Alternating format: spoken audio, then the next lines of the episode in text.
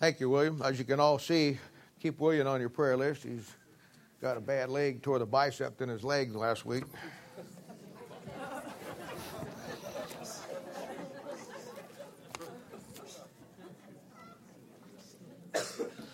I'm not sure what he tore, but it's bad, so we need to pray for him. He's, he's too valuable to have gimping around here. If you have your Bibles this morning, I'd like to invite you to turn back to 2 Corinthians chapter 2. You should be well aware that, uh, that we're really going after the book of 2 Corinthians. We've talked about how that uh, where our church is at and the, just the many things that God is doing with many of you and how you're growing and the ministries that God has opened up for us. It was time, uh, God's time, to uh, go into the greatest book in the Bible that teaches us about ministry, and that would be the book of Second Corinthians. And uh, I told you that every chapter is a, is a key chapter and something that we need to learn about dealing with people. Because the ministry is people most churches, many pastors, they get the idea, and most Christians, they think that uh, uh, that ministry is ministering to inanimate objects, and that's not true. The ministry is people, one on one with your life, with the life of somebody else. And uh, last week we saw basically an introduction to this chapter, and I think I always like to kind of give a background to the chapter so that once we get into it, for those of you that are really paying attention, kind of gives you a better base to work from. But I told you last week how that chapter 1 really defines for us what ministry is. And we went through chapter 1, took us 4 or 5 weeks to get through it. We talked about how that the ministry is defined in chapter 1.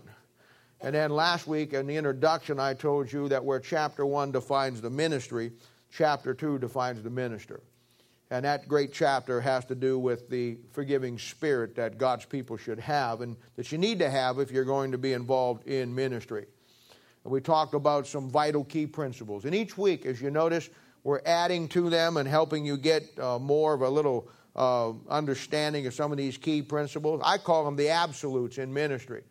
And for where we're at and where we're going, and maybe after today uh, or throughout this process, some of you will really want to get to that point where you really give God you know, all of yourself and really do what He wants you to do and what He saved you for. These are invaluable. We talked about forgiving and forgetting, greatest characteristic that God has. That characteristic, as we become more Christ like, should be uh, in our own lives. We talked about the ability of not taking it personal. When you deal in ministry, you know what?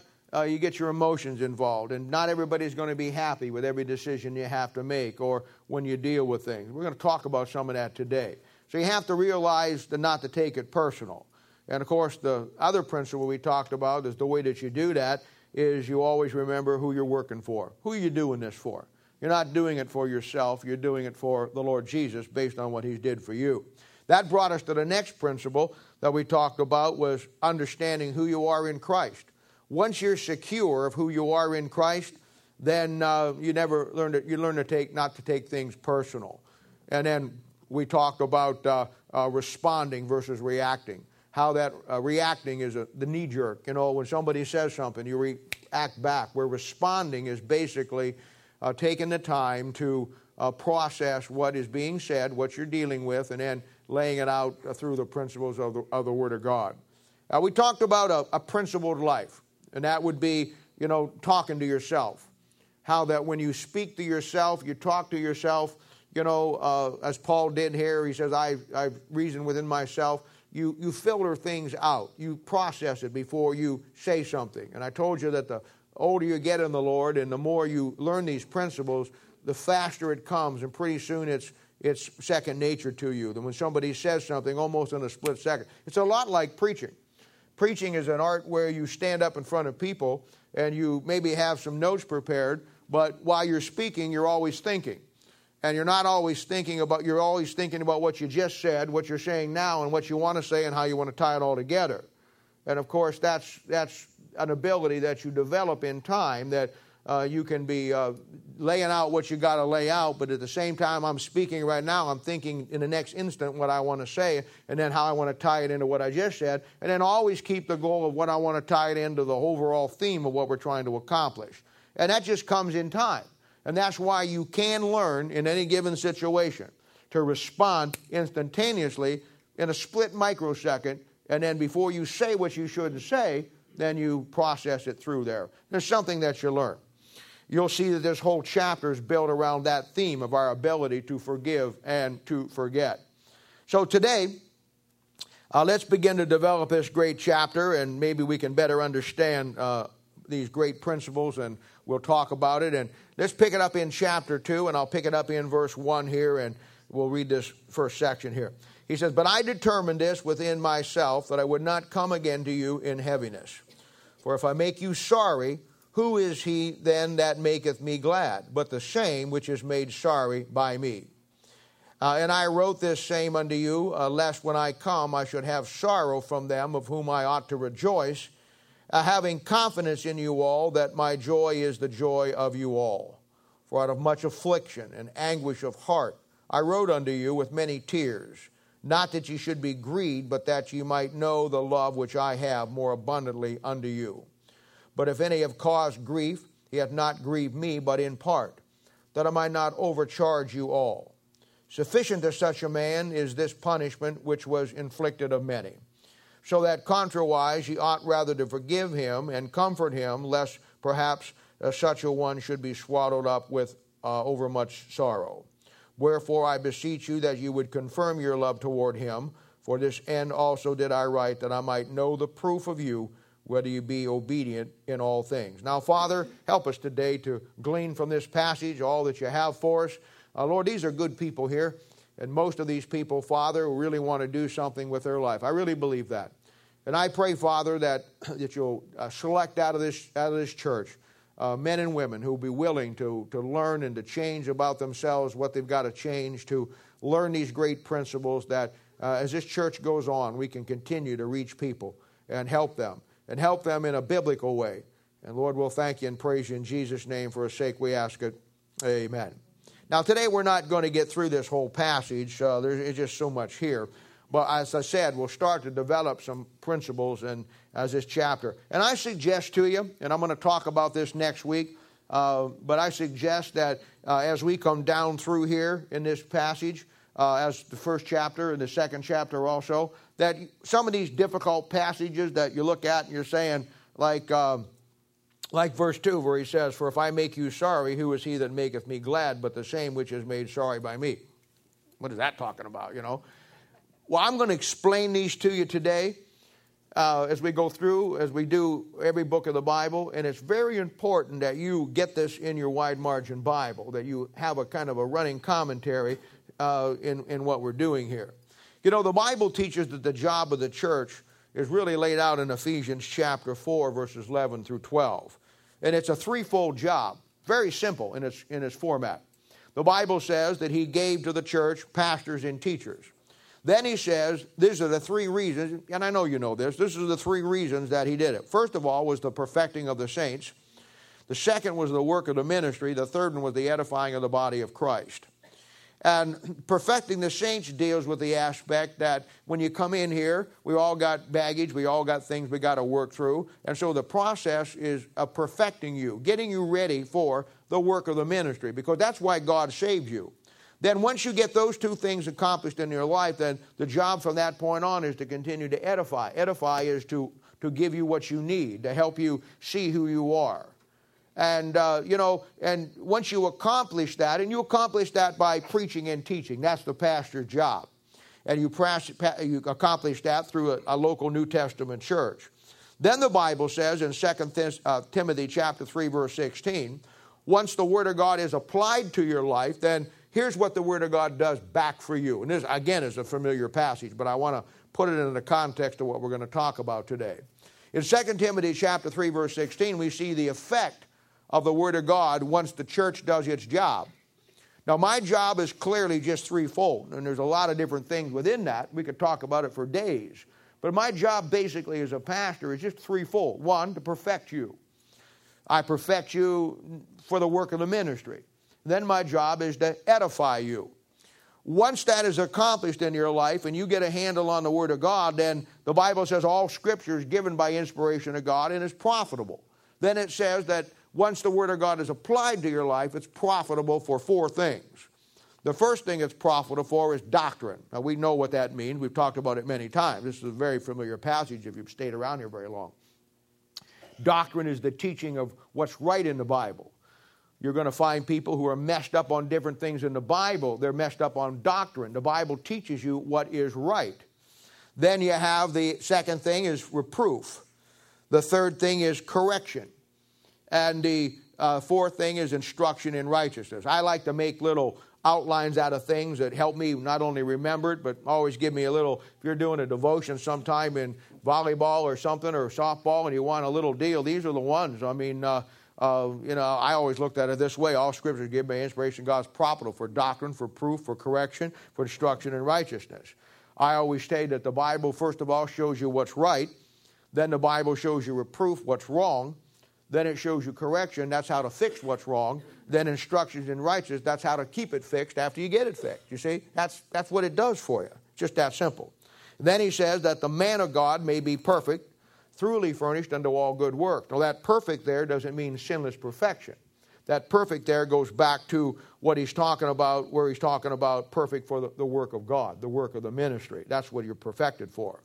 Now, today, the two things we're going to look at is number two and number three. We're going to look at correction and reproof, or I should say, reproof and correction. And that's what we want to look at today uh, as through Paul's example of this church. Now, in our lives, and I'm sure you know this is true, this is not new. In our lives, there are times that we need to be reproved and we need to be corrected. Just that simple. It's part of the learning process for the work of God. You and I go through our times in life when we do things that are wrong, we do things that aren't right, or we get into situations that we shouldn't. And uh, the, the reproof and the correction is just as much a process in the Bible as the admonishing and the teaching and the doctrine. And uh, Paul, we know, is our model. And what he's doing in this church is exactly uh, uh, what he's supposed to be doing. He's fulfilling through these four aspects the teaching and the preaching of the Bible to keep this church right on line.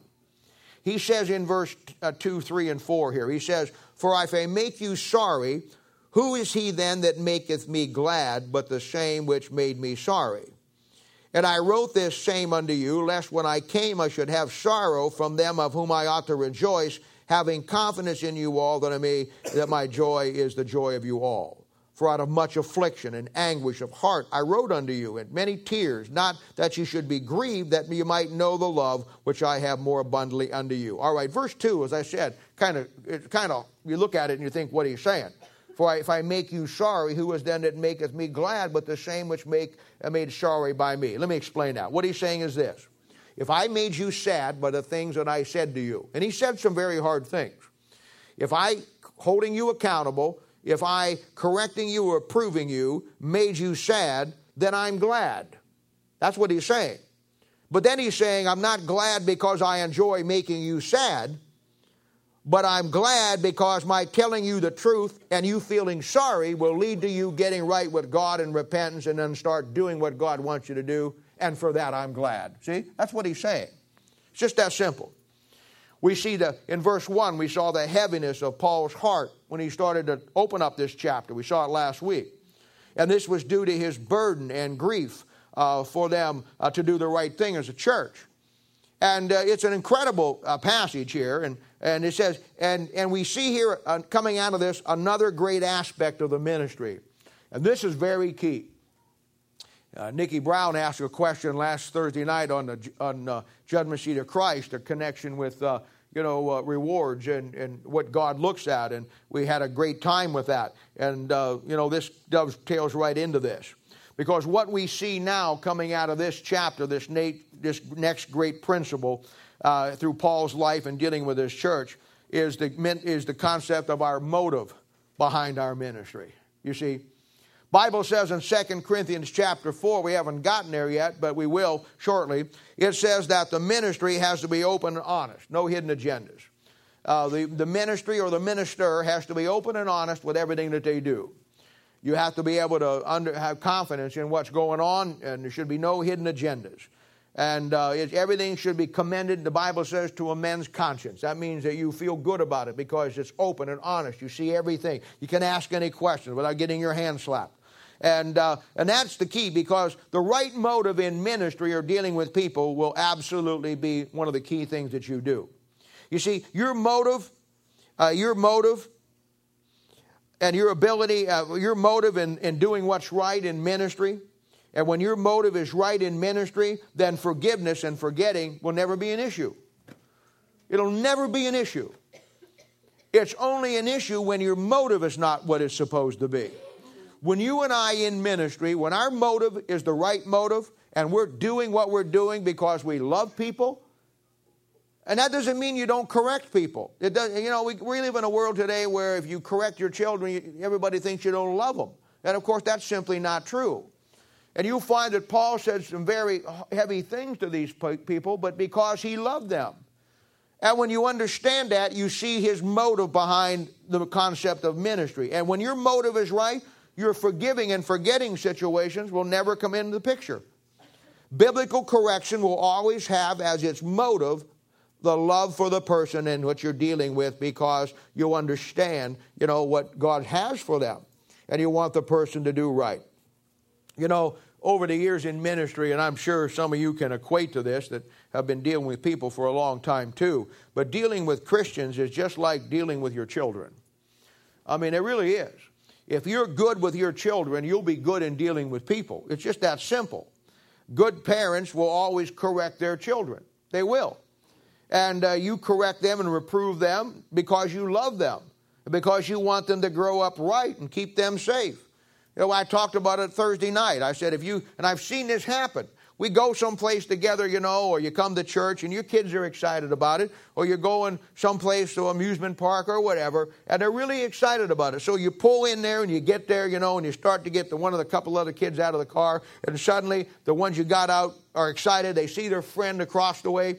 They run right out on that street, right across the busy intersection, right across the moving parking lot, right across the whole thing, and I mean, just could be easily hit with a car. And you gasp, you, you panic for a moment. You certainly don't respond, you react, and probably need to in that case. You throw your other kids in the car, lock them securely, you know, leave the windows down a little bit so they can breathe. And you run over and you grab this child and you bring them over and you absolutely rebuke them. And I, you get in their world and you get in their face. And you're not doing it because you're mad at them. You're doing it, not doing it because you're angry at them. You're doing at it because you know that what they did was a stupid thing and they could have been severely hurt, if not killed. And so you're rebuking him, you're reproving him, you're correcting him, but your motive behind it is that you love them and you want to keep them safe, you see? Uh, but just like your kids, and my kids were the same way growing up, just like our kids, 95% of, of Christians don't respond well or react well to, to criticism or correction or reproof. They just don't. You know, all my life I've seen parents that they their kids, you know, the parents really don't do what they're supposed to do with their kids when they're growing up, when they're little. And, uh, and believe it or not, you can get away with it for 9, 10, 12 years, maybe 11 years. But one, of the, one day, then he or her, the kid, uh, hits that point where uh, they're to, where when they were three or four and you told them what to do and they didn't like it, they just stuck their tongue at you when you turned your back. You see, you never really got into it because you were big, you were strong, and they knew that you could overpower them. But when a kid turns 12 or 13 or 14 years old, I mean, now he challenges or she challenges your authority. And they're going to go out and they're going to start to do some things. And now you've got to correct them. And you start to uh, I don't know how many parents have come in and talked to me and they said, I'm not sure what happened to my kid. I don't know, you know. All of a sudden now they're 12, 13, 14 years old and they're sassing me back. They're doing all these things. They're going and hanging out with the wrong crowd. I don't know what happened to my kid. And, you know, and I am so sick and tired of going through the same boring segment of why. So I just tell them. In fact, I bought seven or eight copies of it, and I just give them out a copy of the great classic horror thriller Frankenstein from 1932. Starred Boris Karloff, Basil Rathbone. Oh, what a fake guy he is. And you know the story of Frank, the original one, you know. The original, not these watered down mamsy pamsy ones that he looks like, you know, somebody that's your next door neighbor. I'm talking about this guy, the real original Frankenstein. And I say, watch this, and then come back. And I'll say, did you see at the end of the movie how Frankenstein ran amok through the village, terrorizing, killing, maiming, hurting everybody? Oh, yeah, yeah, yeah, yeah. What's that got to do with my kid? Well, why did he do that? Why did Frankenstein, at the end of the movie, run through the city, killing people, terrorizing people? People wouldn't come out at night, scared to death. Why did he do that? I'll tell you why he did that. Because the guy created a monster. Are you getting my drift? when you create a monster, that's what monsters do. They terrorize people. They don't follow any rules. Now, I'm not suggesting that you do what they did in the 1932 version and burn him in a windmill someplace, but it might help. But my point is this when you deal with your uh, people, you're dealing with just like with your kids. Your kids don't like to be rebuked, your kids don't like to be told and corrected. And most of God's people don't like it either. Yet the Bible says in Hebrews chapter 12, it says, Ye have forgotten, in verse 5, it says, Ye have forgotten the exhortation which speaketh unto you as unto children. You see, to God we're his children. And he says, verse 5, My son, here comes, despise not the chastening of the Lord, nor faint when thou art rebuked of him.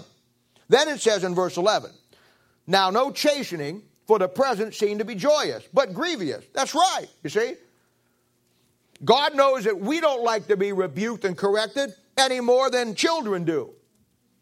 But he says, afterward, after the reproof, after the chastening, after what you have to go through, afterward it yieldeth the peaceable fruit of righteousness. Now, what does that mean? What does it mean that afterward it yieldeth the peaceable fruit of righteousness? You know what that means? It means then you do right. And that's the whole goal. God's love in chastising you, rebuking you and me, is based on his love for us.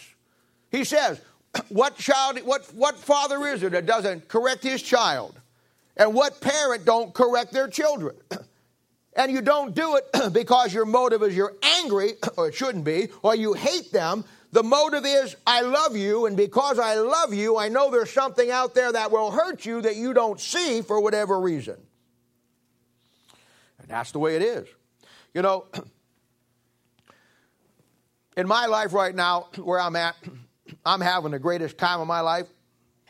If somebody would have told me 25 years ago that I was going to enjoy the ministry and what I do the way that I do, I, I, I wouldn't have understood it.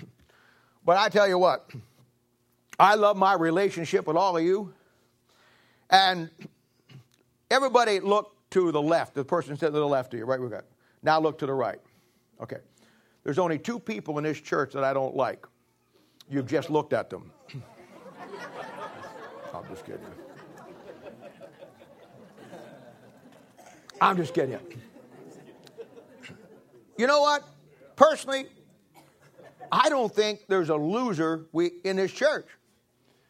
I mean, I'm not saying that you're not going to wind up losing, but I don't think there's anybody in this in our church that doesn't have the ability to be used of God and to do what God wants them to do. And I, you know, I love my relationship with all of you. I mean, God doesn't bring problem people to our church. He just doesn't. Now, I didn't say he didn't bring people with problems, but he doesn't bring problem people. He brings people to the church here, in my own personal opinion. He brings people here with problems because he's given you an opportunity to get in the book and solve those problems. And that's what a church is all about.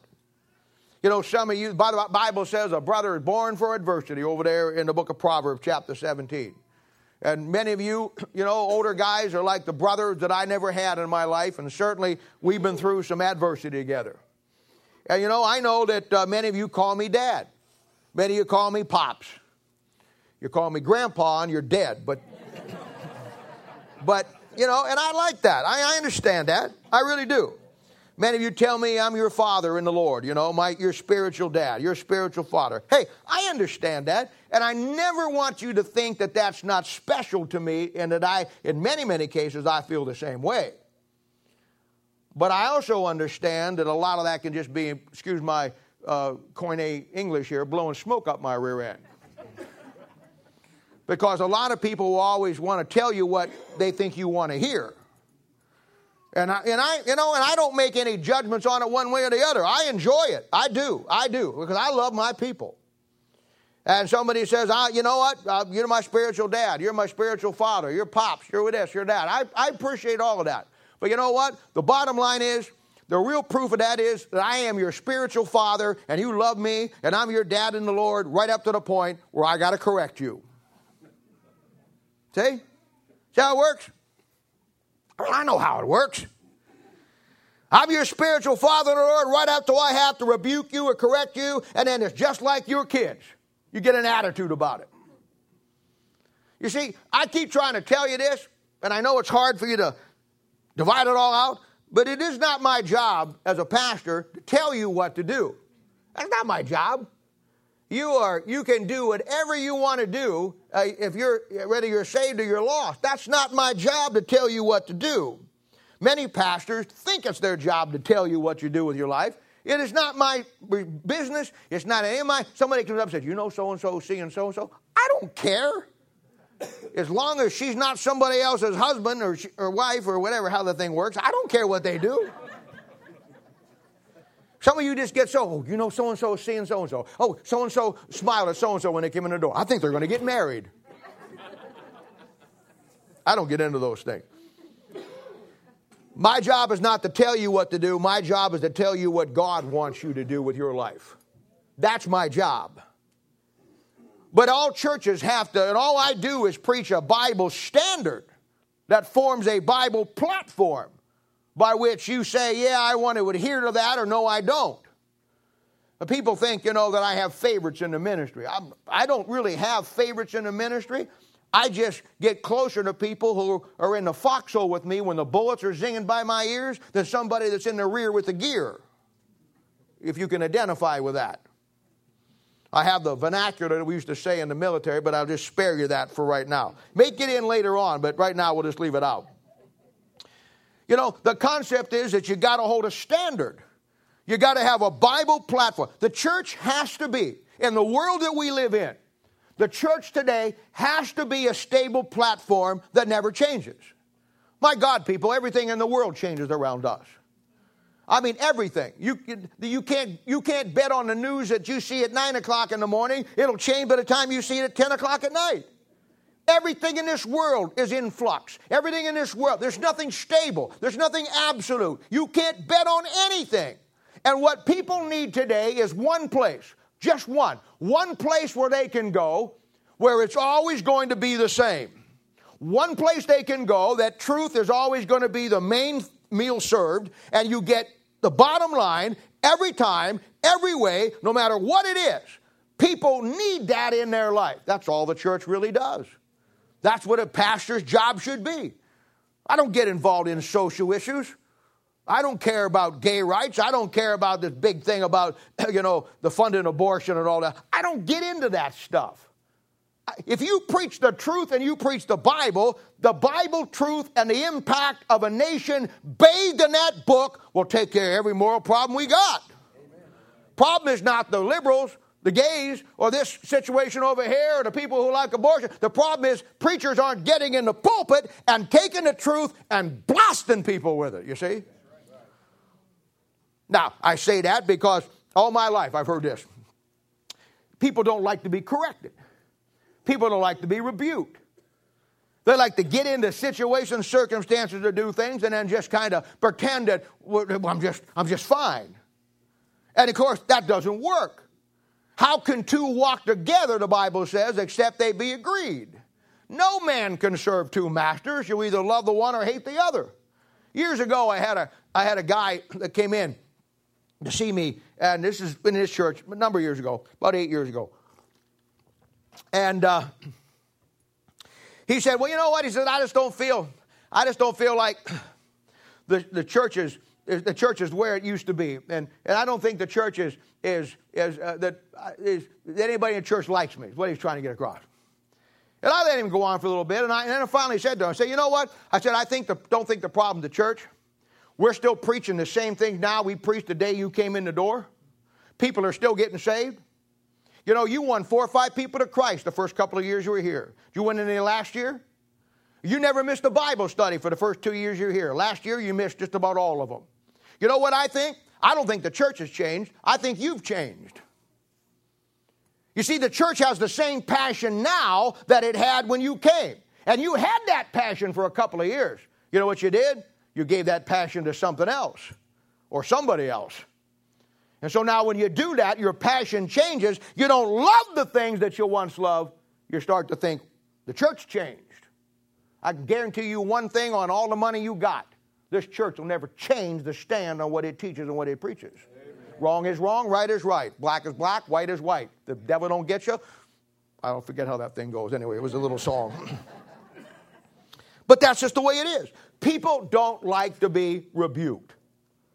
They just don't. And you, you know, you're fine with the pastor, you're fine with me, right up to the fact I, I have to deal with you on something. And uh, you know, it's just it's just the way that it is. And your kids are like that. Listen, kid, let me tell you something. When I was your age and God put a man in my life, and I recognized his motive, what it was that he loved me, and when he corrected me, and brother, many times he corrected me publicly when I was preaching. I knew it because he wanted me to do what's right and be the best. I realized what I had.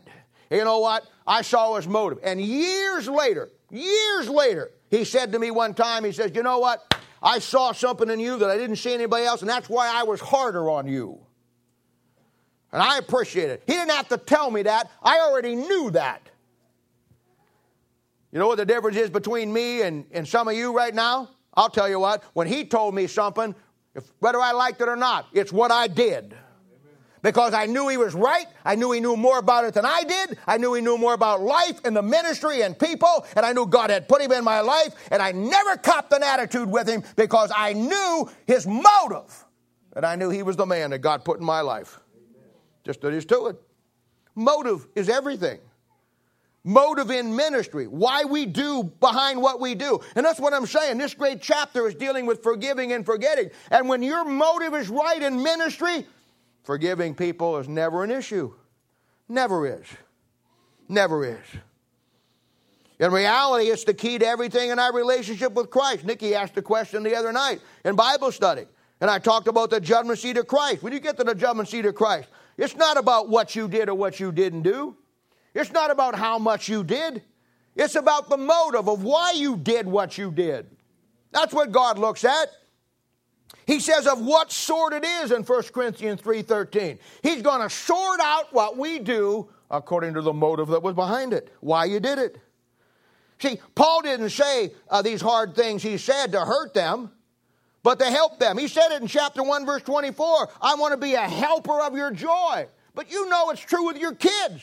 And when you get into ministry and you start dealing with people, you got to realize that reproof and correction go right along with it right along with it.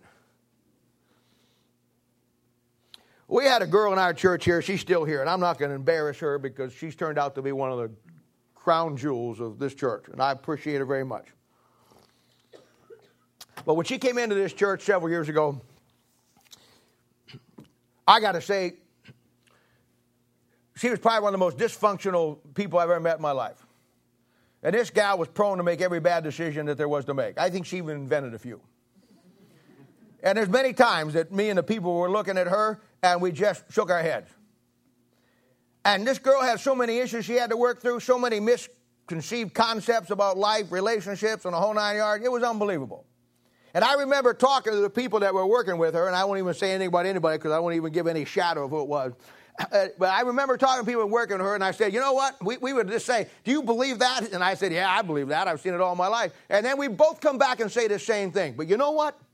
There's something about her. Because no matter how brutal you are with her, no matter how you just get in her face and say, that was the stupidest thing you ever saw, you ever did in your life. Why would you do that? No matter how brutal you got, and you had to get right down where she could grasp it, but no matter what you said, she did what was right with it. And today, one of the finest people in our church. I don't know what to tell you. There's something about it. God puts people in your world just like He puts your parents. And some of you, well, we don't have any teenagers here. Yeah, we do. Preach the teenage section. Some of you teenagers don't understand it today. God put parents in your life to correct you and reprove you and to guide you because they love you. And that's what the church does. That's what Paul's dealing with his church here. Paul was one of the hardest preachers I ever met anywhere and I ever read about in the Bible. But his motive was the same as God's motive when he's hard with us a love for God's people to do what's right. And that was the bottom line in everything he did. I gave you last week a great principle. Boy, if you don't have this on a 3 by 5 card, you're, you're in trouble. Job 34 23. What a great verse. For he will not lay upon man more than right. That's all God wants. All God wants is you and me to do what's right. And then he says that he should enter into judgment with God. If you're not right, God wants you to make it right. Take care of it now, or God will take care of it tonight. Just that simple. Now, in the book of Proverbs, and I love Proverbs, in the book of Proverbs, you're going to find the greatest, wisest man who ever lived in this book on, on, on wisdom. And I love Proverbs. If I had one book in my life, and I've told you this, that I could commit the total recall in every situation to be the Proverbs. I think out of Proverbs comes the issues of life. I think in every example, every model, everything in the Bible, you're going to find the rest of the books. I think it comes back to Proverbs. I think it is the central key concept of the mind of Christ. But what he does in Proverbs for you and for me is defines for us a wise man and a foolish man. Now, we've talked about a part of this that we're to, we're to uh, examine ourselves. The four things, you know, examine ourselves. See? Go down, down through that line. Examine yourself, you know, see who, uh, you know, be honest with yourself. All those four things I gave you. And I tell you, it's so simple here that sitting here this morning, sitting here this morning, you can put yourself in one category or the other. Now, there are some things in the Bible that are nebulous, and nebulous means kind of smoky, that you can't see everything. But boy, this isn't one of them. When it comes to the book of Proverbs, he cuts right through the smoke. And in Proverbs, he defines for us what a wise man is and what a foolish man is. And I want you to see this today of how it fits into, you know, this concept of accepting uh, the, what God corrects us and rebukes us. Everybody, everybody enjoys, or they probably, uh, probably enjoy it for the wrong reason, American Idol. I like American Idol. I never watch it, but I, I watch it every once in a while for one reason to watch some horrendously horrible person get up there and sing. A couple of weeks ago, they were in Galveston, Texas, and they had two cowboys come in and sing. It was the absolute most ridiculous. I've heard some things on it that I, I have laughed for three weeks after I've heard some of them. I mean, I go downstairs and I can't quit laughing. It's absolutely the most ridiculous thing you've ever heard in your life. Nothing is on key, nothing is in tune. They don't have a clue of what anything about music has to do with. I mean, if you close your eyes, you'd think it was a wounded coyote out there in the desert someplace. I've heard some of those gals come up there, and I'll tell you what, uh, it, you know what? I'm honest with you. The one gal, she never make it as a, she never make it as an American Idol, but she could rent herself out to a small town for an air raid siren. I guarantee you. I promise you, she could.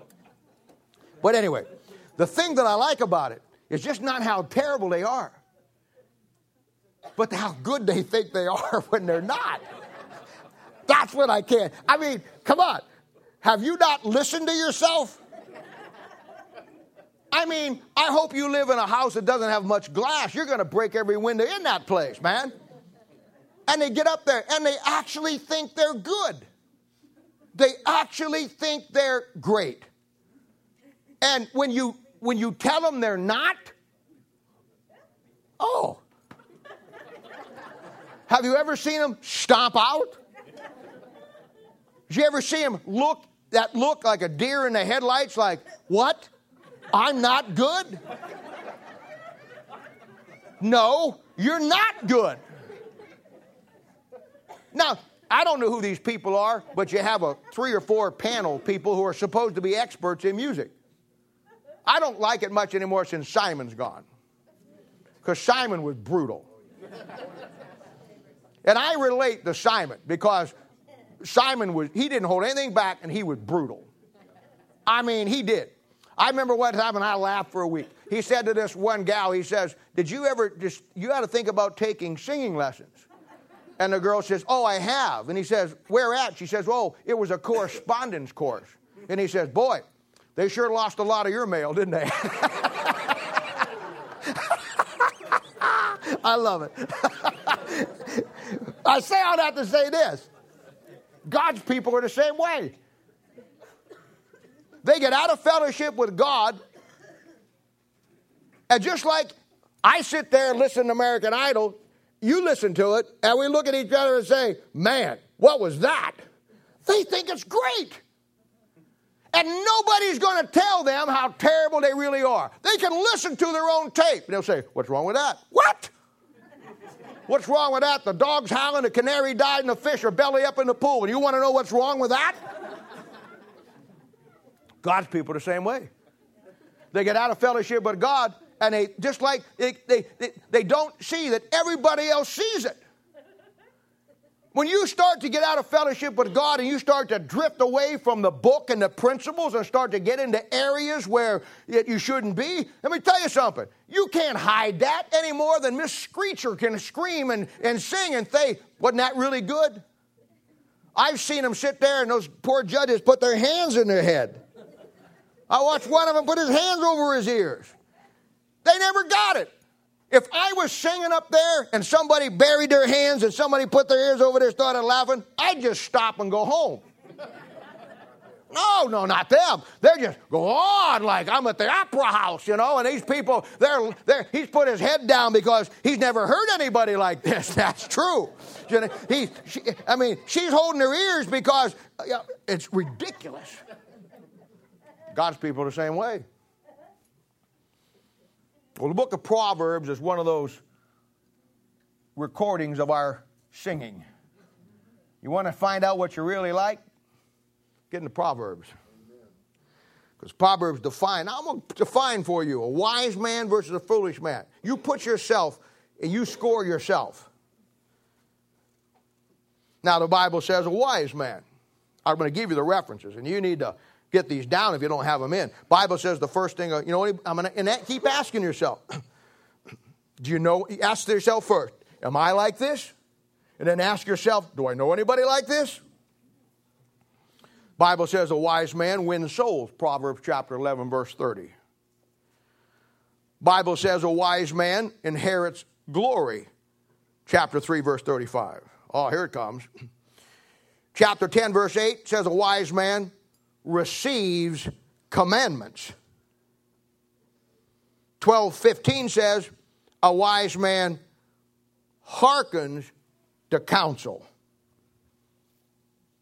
29:11 says a wise man guards his tongue.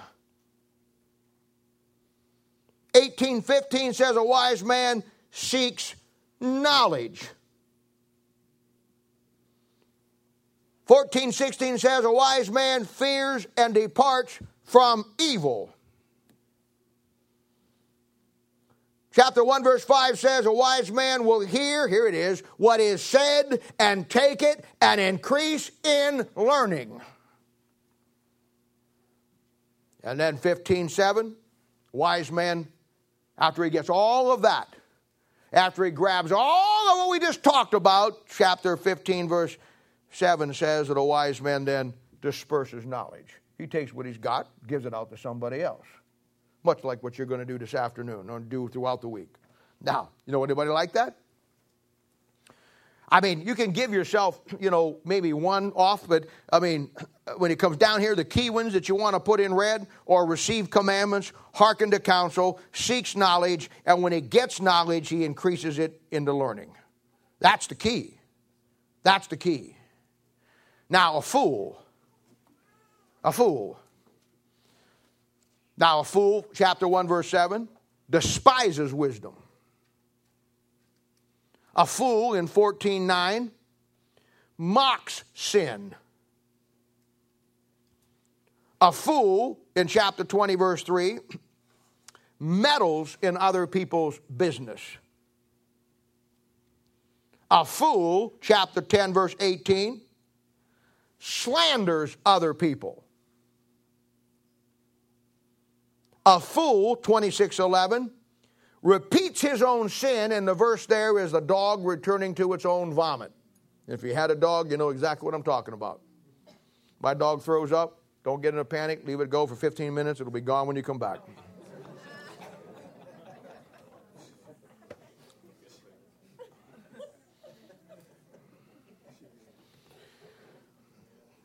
I'm going to try that one time myself to see if it works, but I don't think it will. Anyway. 1724. A fool's eyes are to the ends of the earth, never satisfied, never content. 1710. A fool rejects, here it comes, the punishment of correction. See that thing? And then the last one, 28 26, a fool trusts in their own heart. Now, see how easy that makes it? You can put yourself in one or two categories. Just don't be like the American Idol person. And obviously, the tendency, the first thing to do is you say, Oh, yes, I know somebody like that. And the person sitting across the thing saying, Yeah, I know somebody like that too. It's you. You put yourself in here. This is a good self exam. Examine yourself, know yourself, prove yourself. Here it is, right here. Take heed to yourself. Here it is, right here. I mean, this is cut and dry. It doesn't leave anything to the imagination. Now, you know, when it comes to confrontation, and Paul confronts this church, and in ministry, you got to understand that dealing with people in their problems and confronting them is something that has to happen. But I'll be honest with you, I, I personally don't like confrontation, and I never have really. I never have. I'm not a person. I'm not a person who enjoys confrontation. I don't think most people are. But I also understand that it comes with a job, and it's nothing personal if you're going to do what the Bible says, and the Bible's a standard, and I understand that there's variations in things that we allow, but the bottom line is there are some things that you just have to hold a line on. God's program of accountability, responsibility is a New Testament Bible believing, Bible preaching, Bible teaching local church. I said it earlier, the church has to be a stable platform for truth. And I don't I think the hallmark of many big churches, I said many, I don't necessarily say all, but I think the hallmark of many big churches that people are drawn to them because they can hide. There's no accountability. You can come when you want, do what you want, go when you want, don't come when you want, nobody ever cares. But you see, there has to be accountability, and the church has to be a stable platform for truth that God's people have a, have a base to build on something that you know never changes. And that if, if you change, it's you, but the church cannot change. It's still wrong to do this like it was last week. The fact that now you think it's okay to do this, that's you moving out, not the church. Now look at now look at verses 3 and 4 and 5 again. Here's another great Bible principle in ministry. And I wrote this same unto you, lest when I came I should have sorrow from them of whom I ought to rejoice, having confidence in you all that my joy is in the joy of you all. For out of much affliction and anguish of heart I wrote unto you, that with many tears, not that you should be grieved, but that you might know the love by which I have more abundantly unto you. But if any have caused grief, he hath not grieved me, but in part that I might not overcharge you all. Now here's his motive. What a great motive. You see, the motive is he says, I'm not, I'm not grieving you because I'm not, I'm not grieving you or saying these things to you to hurt you. I'm saying these things to you because it's truth and you need to hear them because you need to get where you need to be with God. And what he's saying down through here now brings up another great principle. When you start to deal with people, when you start to get involved in people's lives, and many of you know this principle already, but I'll define it a little clearer for you even today. You have to come to the point where you have to find a balance in dealing with people.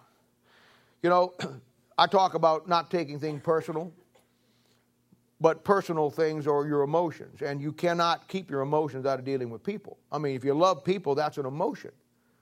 I mean, you got to find a balance between loving them and giving them a part of you, but then having a line drawn in the sand, so to speak, that a balance that you don't change. You see, it's the balance of getting your emotions involved to a point, but not getting to the past the point where you get used by the people because you really want to help them, but they really don't want to do what's right. And I find that is the biggest single flaw in young people, Christians, who are trying to get into the avenue of working with people. And it comes in time. It really does. There's nothing wrong with it. I'm glad you got it. I'd much rather have that's a problem to solve than it is trying to get you emotionally involved at all. But Paul has a burden for this church, a genuine burden. And he cares about them. And all his correction and the hard things that he says to them Uh, came from the aspect that I simply want you to do what's right with God because I love you. And I know, as the man who started this church, he's saying to them, that you're better than this. You have more to offer. And you're sidetracked. Look at verse 4. Here's his heart with them. For out of much affliction and anguish of heart I wrote unto you. With many tears, not that you should be grieved, but that you might know the love which I have more abundantly unto you. There's a motive. That's as pure a motive as you can ever have. But you know what? As a pastor in a ministry for over 40 years, I understand exactly what he's saying. I know exactly what Paul's alluding to. Let me tell you something. Nothing kicks you in the gut harder than having a person in your ministry that you see that has great potential, that you see could be used of God. I've seen people that had great personalities. They were people uh, people person. They, they, had, they, had a, they got a great sense of everything about them. It's absolutely, it, it just kicks you in the gut, that sick feeling that somebody who has great potential but winds up because they're a fool of Proverbs chapter 1, throwing it all away.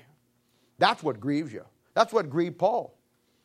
It didn't make him mad, but it grieved him at his heart because he understood what I understand and what in time I hope you understand that the job of this church is for the perfecting of the saints, for the work of the ministry, for the edifying of the body of Christ. And in dealing with people, there has to be correction and reproof.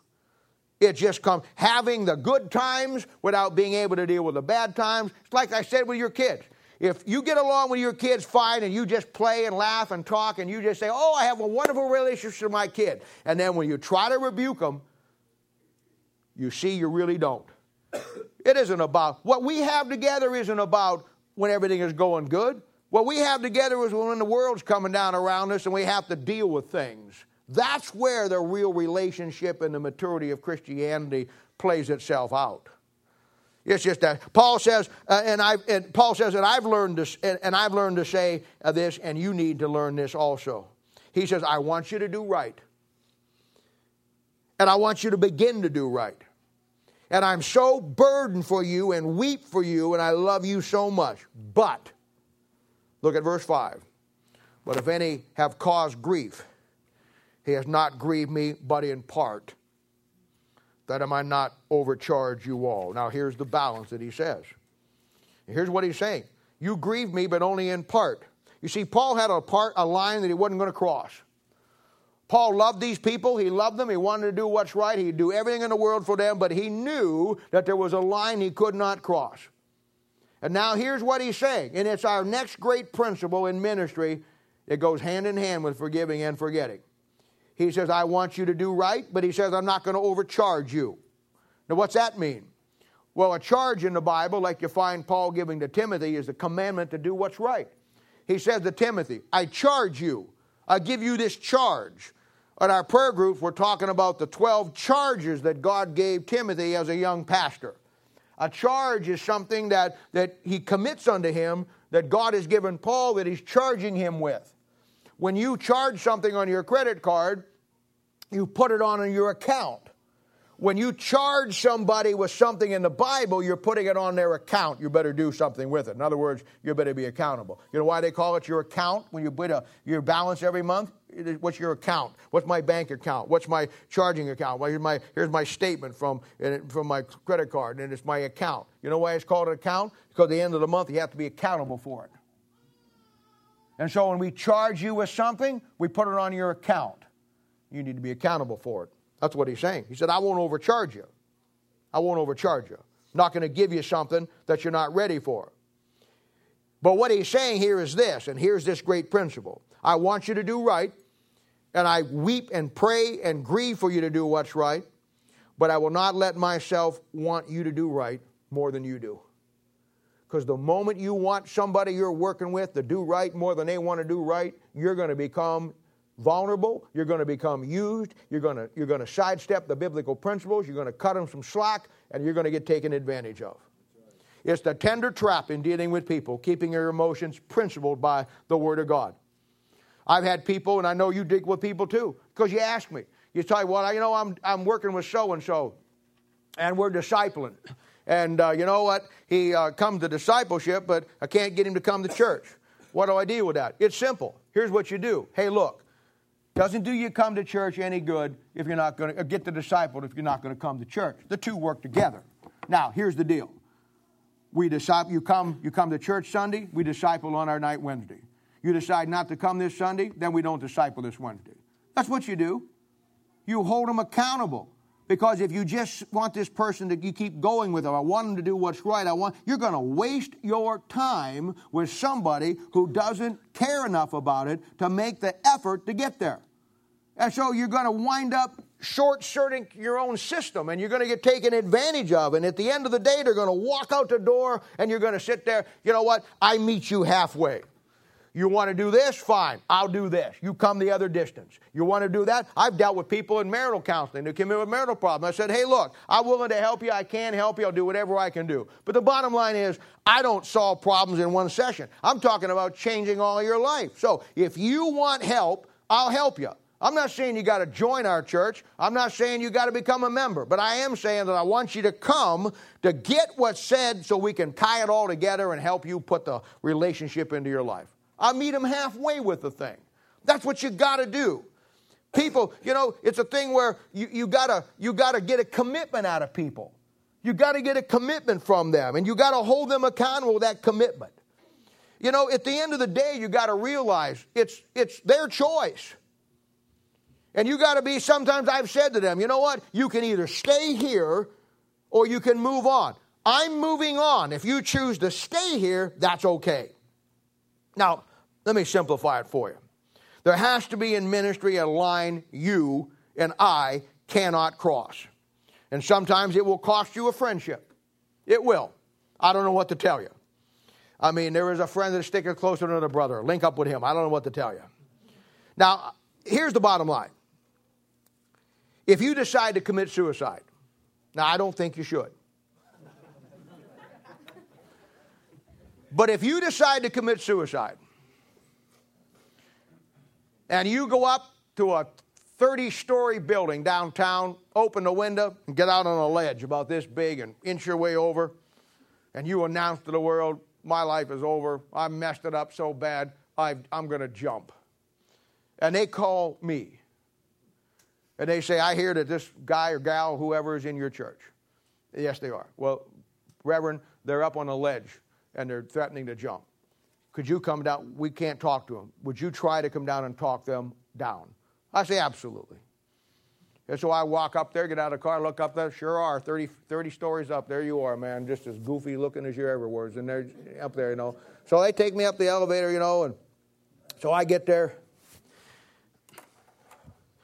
I open the window and I look out and I say, "Hey, how you doing?"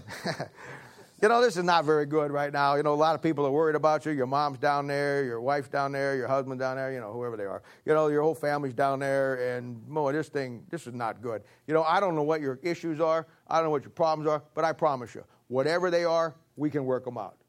Whatever you got, whatever the issues are. You know, you got 28 fire trucks down there. All these firemen are down there sloughing, salivating. They got these big old nets, hoping you'll fall and jump so they can try to catch you. And you know what's going to happen. You're going to go 30 stories, hit that thing, bounce up 20 more stories, and then you're going to come down and miss the net the second time. So I said, why don't you just come in and we can talk about it?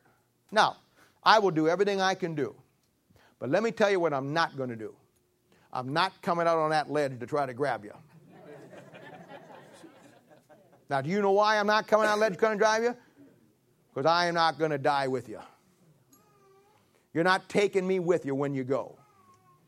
And that has to be the attitude in ministry. You don't want to do what's right? I'll help you. I'll do whatever I can do. But if you want to commit spiritual suicide by what you're doing, you know what? I'll do whatever I can do, but you're not taking me down with you. There's a line I won't cross. Have to have it. May cost you some friends. I don't know what to tell you. Better start looking at who your friends are. I mean, I love people. I'm a people person. I help them to a fault. My whole life has been spent dealing with the tragedies of life and their consequences of sin in people's lives, and I love it. It's my passion. I do it. That's what I do. But I had to learn what Paul had to learn and what you've got to learn in ministry, and it's simply this not everybody is going to make it. It's not because I don't want you to, not because I won't give you the best shot. There's some people that are just not, they're going to be fine with you right up till they get their nose bent at a joint or they get into a circumstance that they shouldn't be in there, and then you're going to get mad when you try to teach them and show them and help them get what's right. It's the wise man versus the foolish man. And that's the great, it goes back to the great principle of chapter 1, verse 12, the first week, where he said, For you and I rejoicing is this, the testimony of our conscience that in simplicity and godless sincerity, not with fleshy wisdom, but by the grace of God, we had our conversation in the world and more abundantly to you word. He says, You know what? I have a good conscience. You don't make it, you go out to the world, it won't because I didn't do everything in my power, but there's a line that I can't cross because when you jump off the ledge, you ain't taking me with you. You make your choices, I'll make mine. That's what he's talking about. Because the very moment you want somebody to do right more than they do, you will be taken advantage of and you'll lose your biblical perspective. It's just that simple.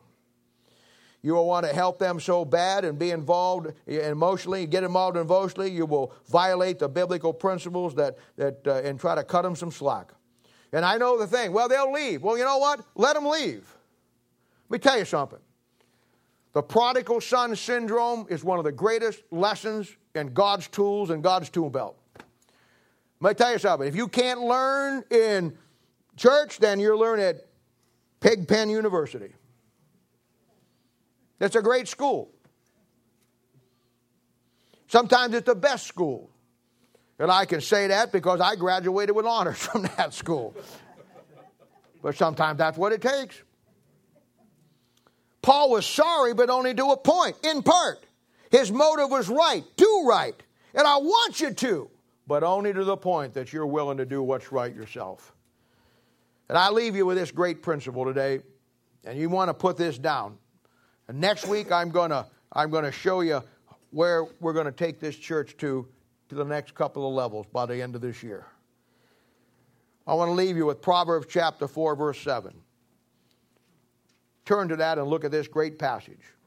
It's a great passage. We've seen today the motive behind ministry, one of the greatest single things. The motive behind what you do with people has to be love. Because when you rebuke somebody or correct somebody, just like with your children, as long as you know your motive is right and your motive is biblical and you love them and want them to do what's right, but you also know there is a line in the sand that you can't cross. Because when they take that fatal leap, you're not going with them. He says, Wisdom is the principal thing. Therefore, get wisdom. And with all thy getting, get understanding. Exalt her, and she shall promote thee. She shall bring thee to honor when thou dost embrace her. She shall give to thine head an ornament of grace, a crown of glory shall she deliver to thee. Hear, O my son, and receive my sayings. And receive my sayings, and the years of thy life shall be many. Now, the key to getting Bible understanding is we talk about understanding all the time, talked about a couple of Thursday nights ago, but the key to getting understanding is getting God's wisdom. And we know that God's wisdom comes from getting knowledge. Here's how it works it's a simple format. You come to church. When you come to church, you get knowledge. That's facts. You start getting involved, you start getting a little deeper, you start learning some things, you start coming on over to see me, you start getting discipled, you start getting this, and then what God does is He takes those facts, and pretty soon you're starting to get God's wisdom in things. Not the fleshy wisdom of the world, but God's wisdom.